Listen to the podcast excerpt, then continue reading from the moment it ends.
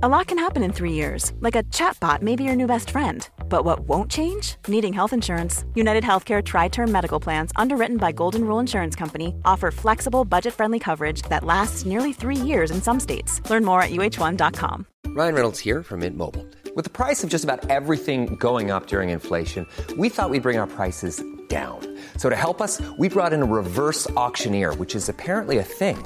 Mint Mobile unlimited premium wireless. Ready to get 30, 30, bit to get 30, bit to get 20, 20, 20, bit to get 20, 20, bit to get 15, 15, 15, 15 just 15 bucks a month. So, Give it a try at mintmobile.com slash switch. $45 upfront for three months plus taxes and fees. Promo rate for new customers for limited time. Unlimited more than 40 gigabytes per month. Slows. Full terms at mintmobile.com.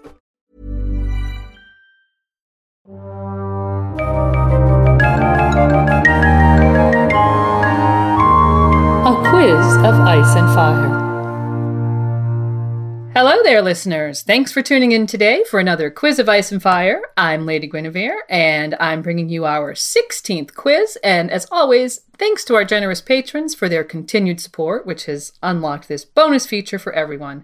And speaking of unlocking features, I want to mention that thanks to our patrons helping us meet our goals, we've just released our second patron exclusive episode all about the Arthurian influences in A Song of Ice and Fire. And so if you're interested in that, or in our other patron exclusive episode on the Varamir prologue, head on over to our Patreon page at patreon.com slash Radio to find out how you can join us and gain access to two bonus episodes, among other perks of being a supporter. And now I'm happy to welcome our guest hosts for this quiz.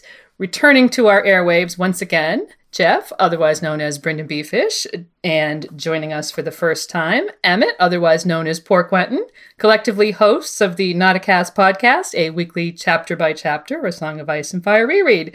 Welcome back, Jeff, and welcome to Radio Westeros, Emmett. Hey everyone! It's been a while since I've gotten to chat with you guys. Uh, I think the last one we did was it Aegon or was it the Battle of Fire? I can't remember which one it was, but it was a, been a good three years now. I think now since we last did our our last record episode together. It has been a while. Um, I think it was Aegon. Okay. It, uh, was that one came a little bit after Battle of Fire. I think you're right. think. Yeah.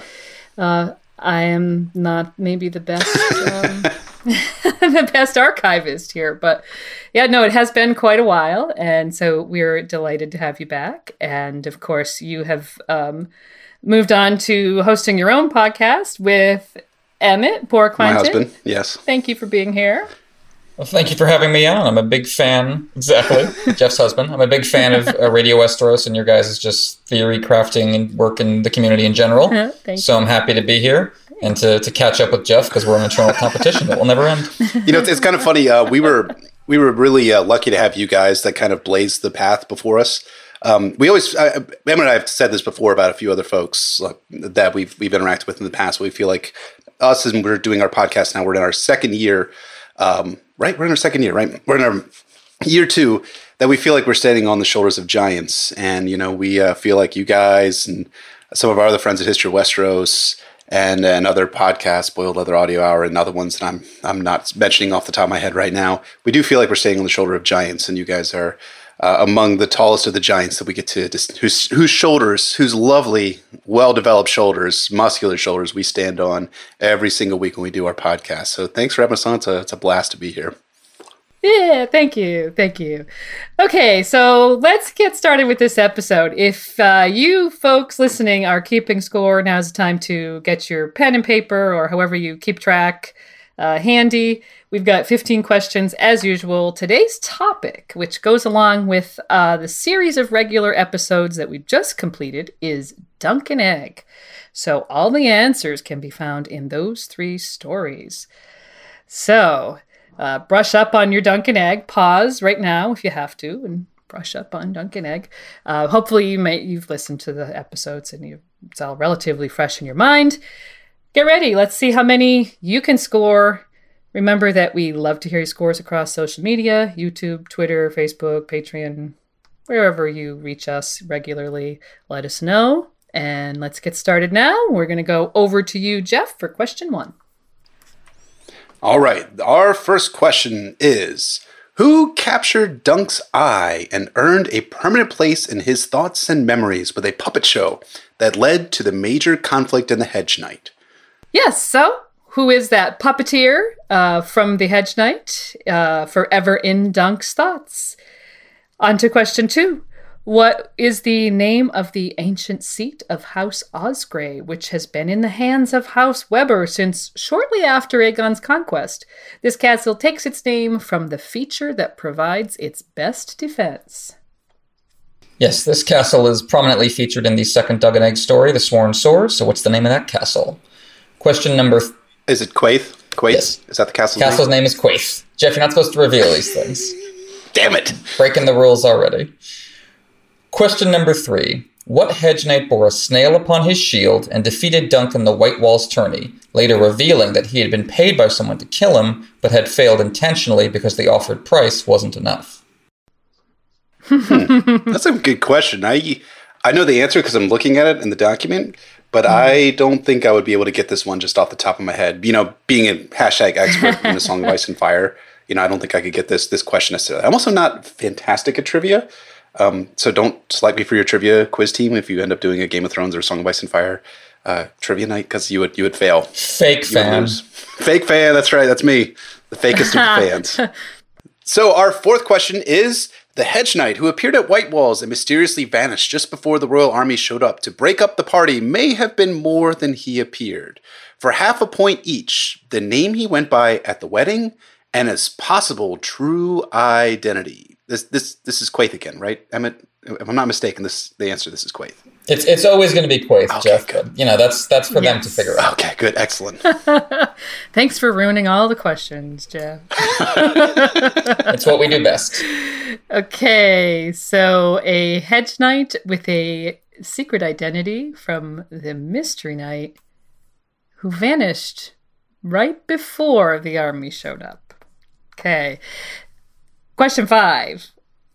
Over the course of three stories, we see Dunk and Egg riding a number of different horses and a donkey for half a point each. Give us the names of two of their mounts. You know, I think Chloe and Eliana from Girls Gone Canon would do great at this because their Patreon teams, Patreon tiers are named after. I thought of them when we wrote that. So So I think they would get extra credit on this particular question. So for half a point each, get two of those uh, multiple mounts over the course of Dunk and Egg. Question number six. This town, which appears in Arya's POV in the main series, as well as having a prominent role in the history of Robert's Rebellion, is the setting for the opening scene of the Mystery Knight, where Dunk and Egg see the head of a hunchbacked septon who had been preaching against Bloodraven on a spike. Yeah, so I think that's going to be an interesting question. So you're looking for that town that you that the Hunchback Septon had been beheaded and whose head was placed on a spike by Bloodraven. Nice guy there. And our seventh question is What is the location in the Reach that Dunk travels to in the Hedge Knight to take part in a young maid's name day tourney? So, what is that location? It's not Quaithe this time. So, you have to come up with a different guess. no, I'm not sure if we can fit squeeze Quaithe into these location ones. We could. I don't know how that works. Maybe. Uh, okay, so the uh, basically the location of the tourney in the Hedge Knight. Now, question eight is a castle famed for its walls of white stone imported from the Vale and weirwood beams in its roof, which was built using its owner's fortune made from cows. What is the name of this castle?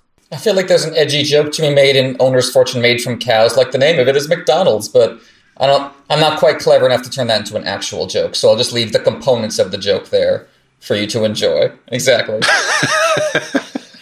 if you can actually craft a joke out of that, please let us know. But yes, what is what is the name of that castle crafted from white stone from the Vale and weirwood beams in the roof? On to our ninth question. Which Targaryen prince assaulted a puppeteer setting into motion the climactic trial of the Hedge Knight? This is every one of these quiz episodes has what we call the softball, and this might be it. Yes, that I believe it is the softball of this quiz. So our tenth question is: In the Mystery Knight, Lord Butterwell proudly displays his family's dragon egg until it disappears the morning after his wedding. Near the end of the story, Dunk figures out who stole it and how. For half a point each, who stole the egg, and how did they enter Lord Butterwell's heavily guarded chamber? Now, this one is interesting because you're going to have to read some of the subtext from the Mystery Knight to kind of get at least half of the answer, although it is made relatively clear at the end of the story. So uh, that's your hint, I guess. Uh, question 11. This lovely lady's temperament is as fiery as her hair, while she is as diminutive as Dunk is tall. At the end of the Sworn Sword, Dunk takes a souvenir to remember her by. What is her name? Clearly, it's Egret. I don't know why this is up for debate. The description seems pretty plain to me. But no, with, within the context of Dunk and Egg, who is the character being described here? On to our 12th question. One of the first characters we see in The Hedge Knight, this brown haired lordling passed out in a puddle of wine soon turns out to be more than he appeared. What is his true identity? I think this one's probably me, if we're being honest with ourselves. Brown haired lordling, that's Mm. you? Passed out in a puddle of wine. Puddle of more so. wine. Yes. Oh, okay, that part, yeah.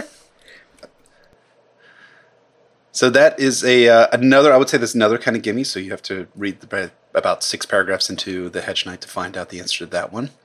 Our thirteenth question is: What future career path is heavily foreshadowed in Sir Duncan's story, as related in the stories we have to date? Okay, so however you figure it out, what is the future career path of Sir Duncan the Tall? Uh, question 14 What is the stated destination of Dunk and Egg at the end of the Sworn Sword, kind of beginning of the Mystery Knight? Where do they say they're going? This is this is what we're waiting for along the lines of waiting for the Winds of Winter in the main cast. What's what's this this next big story going to be for Dunk and Egg that we will hopefully one day see? Where were they going? And finally, here, question number 15. Sir Eustace Osgrey spends some time reminiscing about the past glories of his house. What is the name of the member of House Osgrey who famously turned back in invading Lannister army at the border of the Reach? He's referred to by his full name and a nickname. We'll accept either. Ha! Okay, so you thought we were going easy on you with those other questions, but uh, here we go. You got two chances to come up with this guy's name. Uh, and that was question 15. So we are going to take a brief break, and we'll be back in just a minute with your answers. Ryan Reynolds here from Mint Mobile. With the price of just about everything going up during inflation, we thought we'd bring our prices down. So to help us, we brought in a reverse auctioneer, which is apparently a thing. Mint Mobile unlimited premium wireless. Ready to get 30, 30, bit to get 30, bit to get 20, 20, 20, bit to get 20, 20, bit to get 15, 15, 15, 15 just 15 bucks a month. So, Give it a try at mintmobile.com slash switch. $45 upfront for three months plus taxes and fees. Promo for new customers for limited time. Unlimited more than 40 gigabytes per month. Slows. Full terms at mintmobile.com. Hiring for your small business? If you're not looking for professionals on LinkedIn, you're looking in the wrong place. That's like looking for your car keys in a fish tank. LinkedIn helps you hire professionals you can't find anywhere else, even those who aren't actively searching for a new job but might be open to the perfect role. In a given month, over 70% of LinkedIn users don't even visit other leading job sites. So start looking in the right place. With LinkedIn, you can hire professionals like a professional. Post your free job on linkedin.com slash achieve today.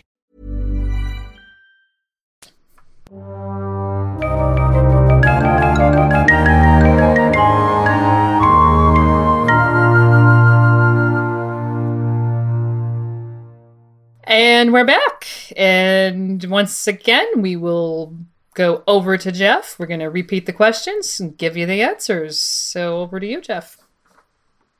All right, so who captured Dunk's eye and earned a permanent place in his thoughts and memories with a puppet show that led to a major conflict in the Hedge Knight? If you guessed Quaithe, you're wrong. The answer is actually Tanselle Too Tall. Remember her, Tanselle Too Tall, the puppeteer?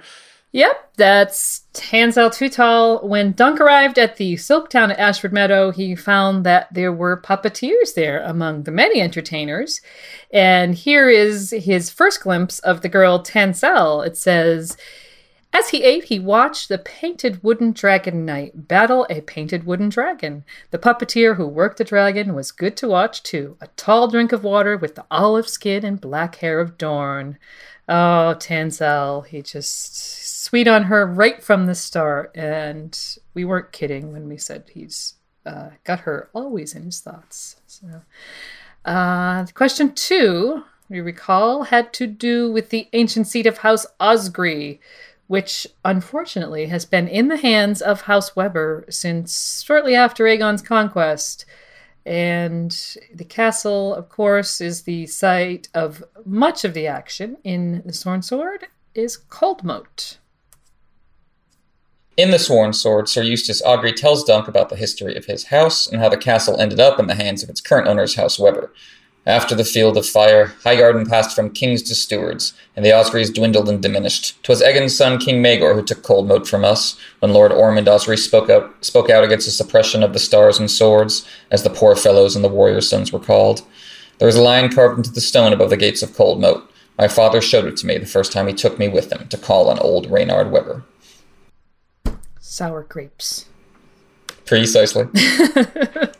Now that is the great emotional core of that of that story is the that longing for the, the glory days of House Osgrey and you know simultaneously the glory days of House Blackfyre. Absolutely, absolutely. So question number three was what was who was the hedge knight with the snail on his shield who defeated Dunk at the tourney, but later revealed he'd been paid to kill Dunk and had uh, failed intentionally because the offered price was not enough, not enough of a bribe to get him to kill. And that hedge knight was Sir Uthor Underleaf. Hmm. Yeah, that's the one I probably wouldn't have gotten. I don't. Rem- I didn't remember that name. Um, again, it's. I think the last time I read the Sworn Sword was probably when the Knight of the Seven Kingdoms, uh, Knight of the Seven Kingdoms came out. So, yeah, it's a good question. If you got that, props to you. I wouldn't have gotten that shit. Here's the passage from the Mystery Knight where he tells Dunk the truth of the outcome of their tilt. Are you so blind you cannot see your danger? Do you know why I stuck you? Why I struck you where I did, sir? He got to his feet and touched Dunk lightly in the center of his chest. A coronal placed here would have put you on the ground just as quickly. The head is a smaller target. The blow is more difficult to land, though more likely to be mortal. I was paid to strike you there. Six dragons tendered in advance. Four more promised when you died. A paltry sum for a knight's life. Be thankful for that. Had more been offered, I might have put the point of my lance through your eye slit.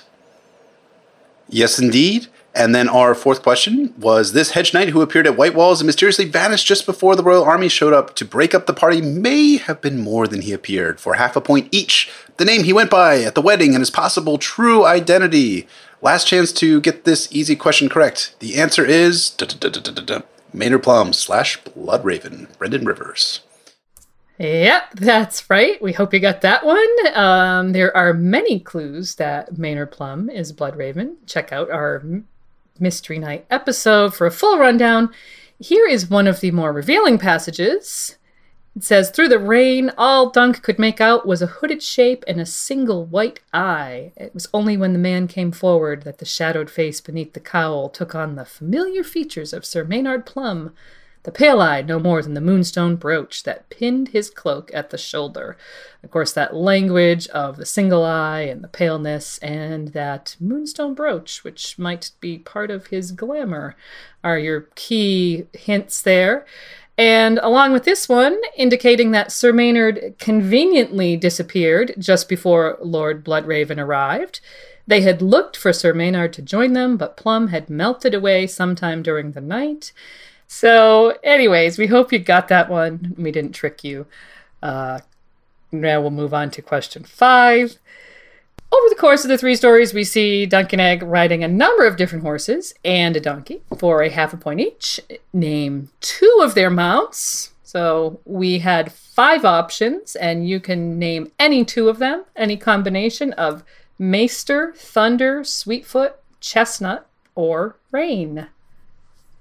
Thunder, of course, was Dunk's warhorse. Sweetfoot is the palfrey he sells in the Hedge Knight to finance his armor. Chestnut is the older stot he rode during his years as Sir Arlan's squire, who died on their journey to Dorne. Maester was given to them by Egg's brother Aemon, you may know from the main series, gifted to them in Oldtown. And Rain is the horse given to Egg by Lady Rohanne Webber. Honestly, the only one of those I probably would have guessed is Maester, just because I think I remember how adorable it is that Egg's daughter calls Aemon Uncle Maester. Moving on to question six, that was the name of a town that appears in Arya's POV in the main series and has a prominent role in the opening scene of the Mystery Knight, where Dunk and Egg see the head of a Septon who was preaching against Bloodraven. And that town is, of course, Stony Sept, which we see in A Storm of Swords Arya 5 when she's brought there by the Brotherhood Without Banners. She visits the Peach, and it also shows up prominently in the memories of Jon Connington, who, who fought a crucial, lost a crucial battle there, I should say, during Robert's Rebellion. Yeah, I mean, you got the first words from the Mystery Knight, which is a light summer rain was falling as Dunk and Egg took their leave of Stony Sept. And, you know, they're pretty paranoid about Lord Bloodraven and his many eyes. So Dunk is pretty happy to leave this place once he realizes that the head on the spike over the gate is the Septon they had heard preaching treason against the hand a few days previously. So, again, Bloodraven is one of those characters that's intentionally framed to be morally ambiguous in the story you understand his motivations, his rationales, but at the same time, when he's kind of killing people for speaking their mind and, you know, stringing their bodies up, you're kind of like, I don't know. That might not be for the best. I don't know. I'm I'm I'm not here to judge though. I'm not here to judge Lord Bloodraven. That not that he's listening or watching right now, mm-hmm. right? Right. Just in case. I, I, I'm a, I'm a supporter of the Red Dragon, of course, of course, of course, of course. So, our seventh question was What is the location in the Reach that Dunk travels to in the Hedge Knight to take part in a young maid's name day tourney? The answer to this question, of course, is Ashford Meadow. So, Ashford Meadow, the tourney at Ashford. This is one of those gimme ones we referenced earlier. And it is a fantastic little location. I believe, and correct me if I'm wrong, but in just in terms of like narrative speaking, it is the first time in the narrative that we traveled to the Reach in both the main series and the Dunk and Egg. Well, obviously the first time in the Dunk and Egg novellas, but I believe we don't actually journey to the Reach until in the main series until Feast for Crows. I want to say. We get one chapter there in A Clash of Kings. Renly's Renly's tourney is at is at Bitterbridge, but other other than that, yeah. The cat cat and Renly, yeah. Um, but yeah, but those were released at the same time uh, in the same year and written kind of contiguously. So I think I think you're you're right on be, that it's very possible this was George's first dip into the Reach. So Ashford Meadow, again, in the Reach. Here is a description of the place when Dunk first arrives at the tourney there. It says, The shadows of the afternoon were growing long when Dunk reined up on the edge of broad Ashford Meadow. Threescore pavilions had already risen on the grassy field. Some were small, some large, some square, some round, some of sailcloth, some of linen, some of silk, but all were brightly colored, with long banners streaming from their center poles, brighter than a field of wildflowers, with rich reds and sunny yellows, countless shades of green and blue, deep blacks and grays and purples. I love that quote. I love the descriptiveness of it. And actually, since you mentioned the um, the cat at Bitterbridge, I think that there's a lot of similarities between what Cat sees when she gets to Bitterbridge and this here, what Dunk sees when he gets to Ashford. Yeah, the riot of colors. Renly's got the rainbow guard and all the bright banners he loves so much, for sure. Yeah, yeah, exactly. So it's interesting to think about George writing those two things kind of contiguously, as you know, as they were released in the same year. So, um, we're going to move on to question eight, which was another location question. Is the castle famed for its walls of white stone imported from the Vale and its weirwood roof rafters, built using the fortune of its owners, which had been made from cows? What is the name of this place? Uh, white Walls. Yes, indeed. White Walls was built by Lord Ambrose Butterwell's grandfather while he was hand to Aegon IV. White Walls was famously extravagant and, due to the events of the Mystery Knight, almost as famously short lived, so it's a, a, white elephant befitting its color. Here's a description of the place. White Walls was almost new as castles went, having been raised a mere 40 years ago by the grandsire of its present lord. The small folk hereabouts called it the Milk House, for its walls and keeps and towers were made of finely dressed white stone, quarried in the vale and brought over the mountains at great expense. Inside were floors and pillars of milky white marble veined with gold. The rafters overhead were carved from the bone pale trunks of weirwoods. So, question nine Which Targaryen prince was it who assaulted Tanselle Too Tall, who we were talking about in question one, setting into motion the big trial in the Hedge Knight? And that, of course, is Aerion Targaryen, the bright prince, bright prince, Aerion Bright Flame, everyone's least favorite Targaryen. I think I'll just make that judgment. I agree with that. And you know, it's it's really cool. Uh, if you guys listen to A Knight of the Seven Kingdoms, the audiobook, it is voiced by Harry Lloyd, who does who reverts back to his Viserys Targaryen from season one of Game of Thrones. Whenever Aerion Brightflame yes. do it. You guys, I'm. I'm serious. If, if you if you've never listened to the audiobook, I do. Most of the time, I don't recommend audiobooks. Although I really, I mean, I, I'll go against some. There's some people that don't like Roy Dotrice, and you're wrong and ugly, and you should like ask for forgiveness.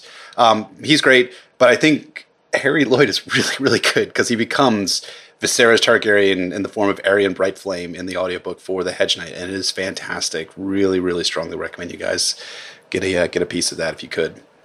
So the passage from the Hedge Knight is In the midst of it all stood Prince Aerion resplendent in a red velvet doublet with long dagged sleeves, twisting Tanselle's arm in both hands. She was on her knees, pleading with him. Aerion ignored her. He forced her a hand and seized one of her fingers. Dunk stood there stupidly, not quite believing what he saw. Then he heard a crack, and Tanselle screamed.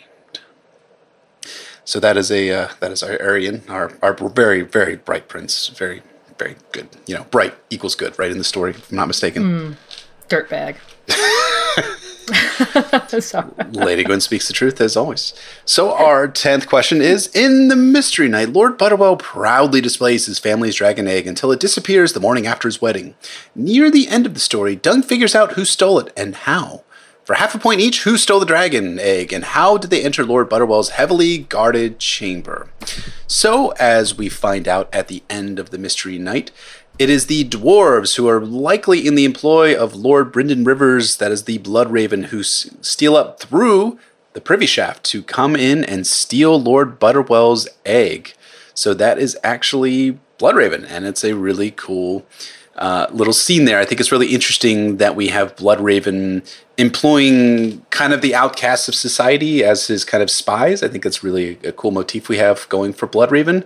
Um, very similar as we come to find out in a Game of Thrones. Well, more likely, more actually more in Dance with Dragons, but very similar to what Varys does in employing children especially those without with their tongues cut out, but able to read and write. People who wouldn't be overlooked by the nobility of Westeros. So I think it's a really interesting uh, Varys like touch that we have seeing that we're seeing in Blood Raven.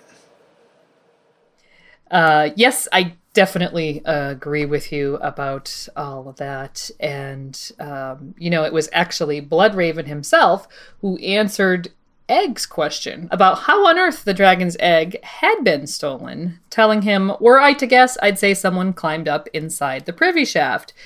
But then it was Detective Dunk who remembered the privy like smell that he'd noticed emanating from one of the performing dwarfs and put two and two together when Egg objected that the privy shaft was too small.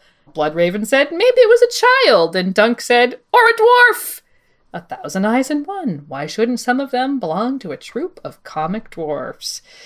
Indeed. So uh, that was a nice way for Bloodraven to repo that dragon's egg, which probably never should have left the possession of House Targaryen. Um, in addition to putting down a rebellion or a potential rebellion, uh, he got that precious piece of, of of family treasure back. So I like it.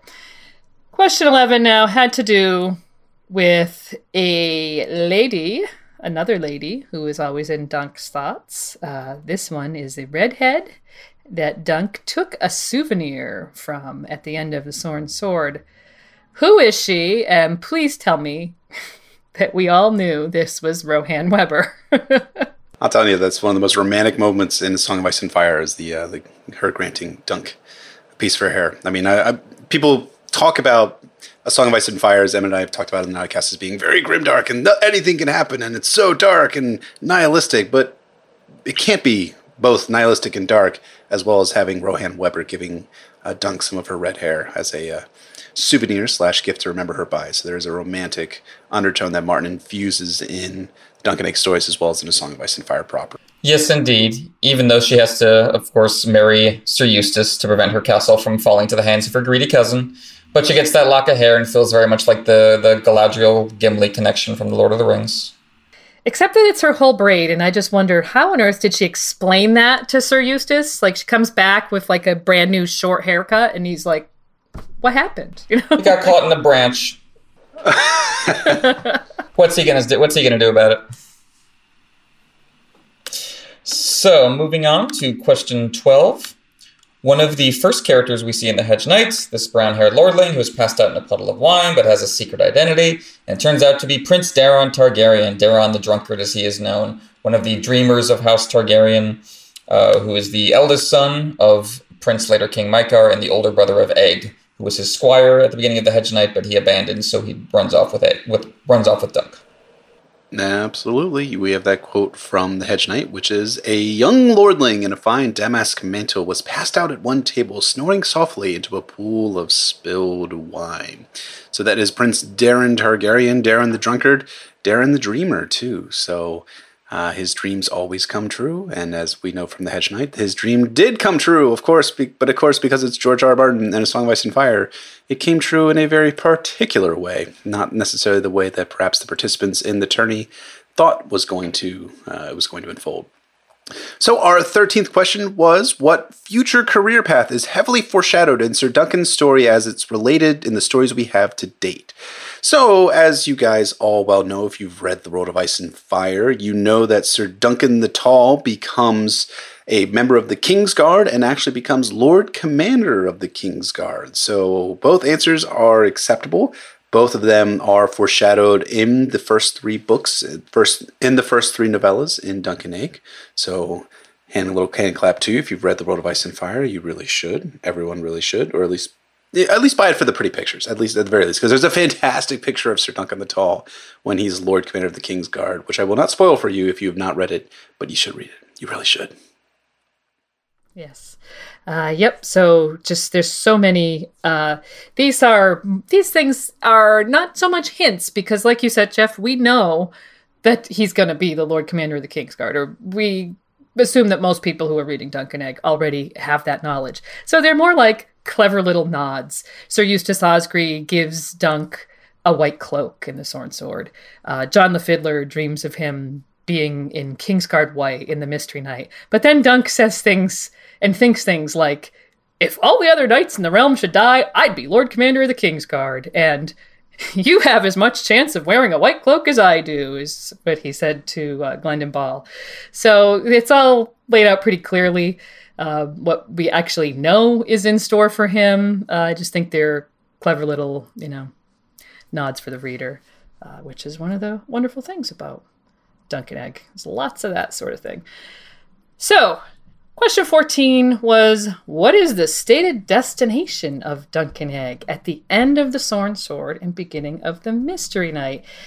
I talked about this a lot in uh, the Sworn Sword episode at the at the end. We talked about the story that one day, if we're very lucky, uh, we will have that's going to take place at this location, um, and the reasons why Dunk wants to go to this particular place are actually turn out to be uh, very sweet and personal. So they are heading for the wall or we'll also accept uh, Winterfell to take service with Beron Stark. Indeed, Dunk tells Maynard Plumm, Egg and I have a long journey before us. We're headed north to Winterfell. Lord Beron Stark is gathering swords to drive the Krakens from his shores for good.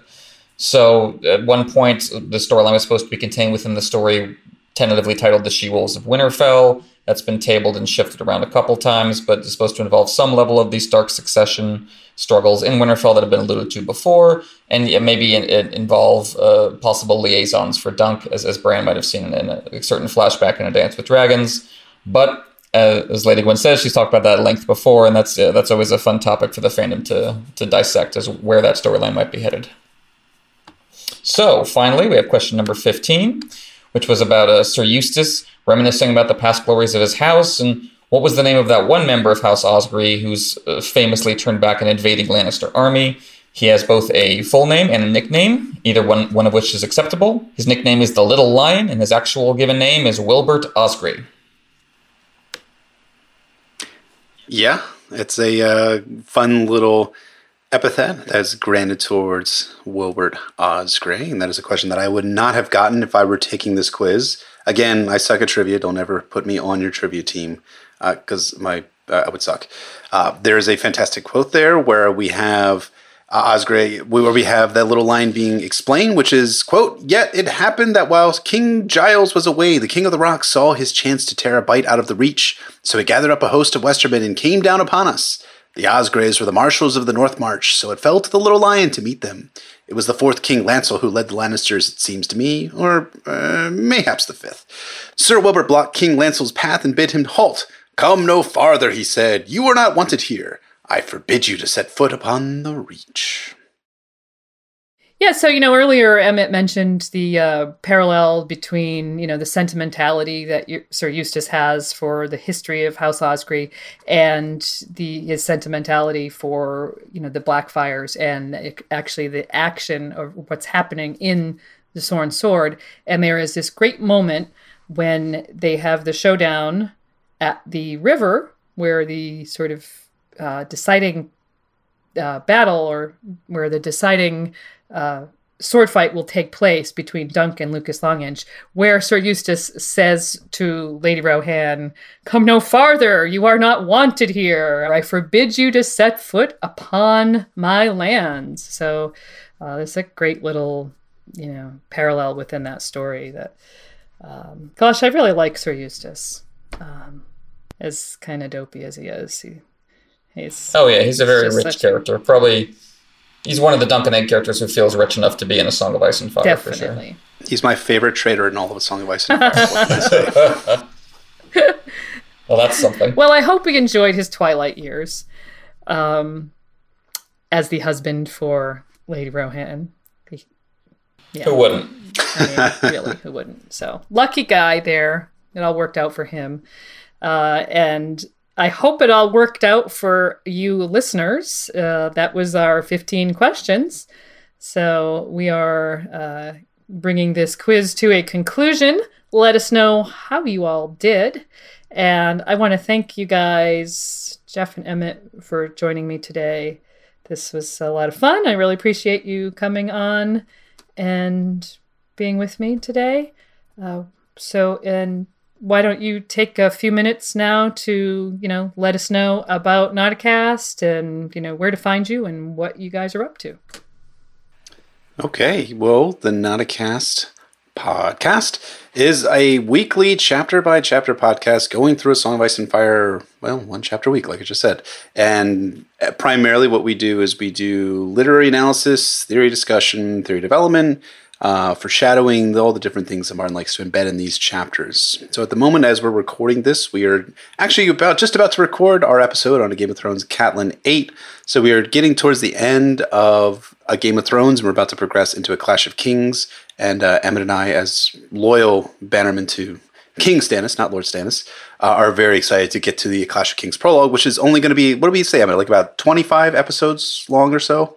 For for the Clash prologue? I'm really worried about the episode on the Clash prologue because even putting aside Stannis, you've got Dragonstone and Melisandre, and you're in, we could spend the whole time talking right. about Patchface. Patchface is weird enough to talk about for a whole episode. So I'm worried about that episode. oh dear. Well, yeah, that's it's a it's a big one. We're actually working on something with that ourselves. Ours will not be 25 episodes long. So, but we look forward to hearing about that from you guys. so. Absolutely. So you can listen to the Nauticast on Podbean, on SoundCloud, on iTunes, on Acast, anywhere you listen to your, your fine podcasts. You can hit us up on Twitter at NauticastASOIAF or shoot us an email at NauticastASOIAF at gmail.com. Check out our Patreon also at patreon.com forward slash NauticastASOIAF. Patrons get special episodes we do at least once a month on various topics. They get early releases of our regular episodes, show notes, a whole bunch of great things, so check that out. Uh, personally, you can hit me up at Poor Quentyn on Twitter. And I'm at BryndenBFish on Twitter. All right. Well, thank you so much. We look forward to the future for you guys. Uh, as you, like you said, you're uh, entering year two. And have you figured out how many chapters there are and how long that actually takes you? It's about 450 chapters in total in A Song of Ice and Fire, from prologue to dance epilogue. And we assume by 2024, 2025, when we get to A Dance with Dragons, that um, the, the Winds of Winter will be out because it's because of course it's coming out next week. Right. So, so. Um, or the week after, right? Right. Either next week or the week after. So Yeah. hopefully we'll have the Winds of Winter out by 2025, right? Hopefully, by the time you, oh, we we always used to think that uh, we were gonna um, have the Winds of Winter before the fandom started clamoring for our Tyrion episode, but here we are, you know, six years later, and so. well, anyways, thank you guys for being here. Really super appreciate it, and I wish you the best of everything. Uh, thank you to everyone out there listening.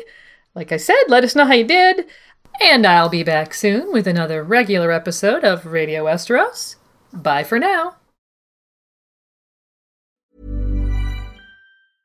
Hey, it's Paige DeSorbo from Giggly Squad. High quality fashion without the price tag. Say hello to Quince. I'm snagging high-end essentials like cozy cashmere sweaters, sleek leather jackets, fine jewelry, and so much more. With Quince being 50 to 80% less than similar brands. And they partner with factories that prioritize safe, ethical, and responsible manufacturing. I love that. Luxury quality within reach. Go to quince.com slash style to get free shipping and 365 day returns on your next order. Quince.com slash style. Ever catch yourself eating the same flavorless dinner three days in a row? Dreaming of something better? Well, HelloFresh is your guilt-free dream come true, baby. It's me, gigi Palmer. Let's wake up those taste buds with hot, juicy pecan-crusted chicken or garlic butter shrimp scampi. Mm. Hello Fresh. Stop dreaming of all the delicious possibilities and dig in at HelloFresh.com. Let's get this dinner party started.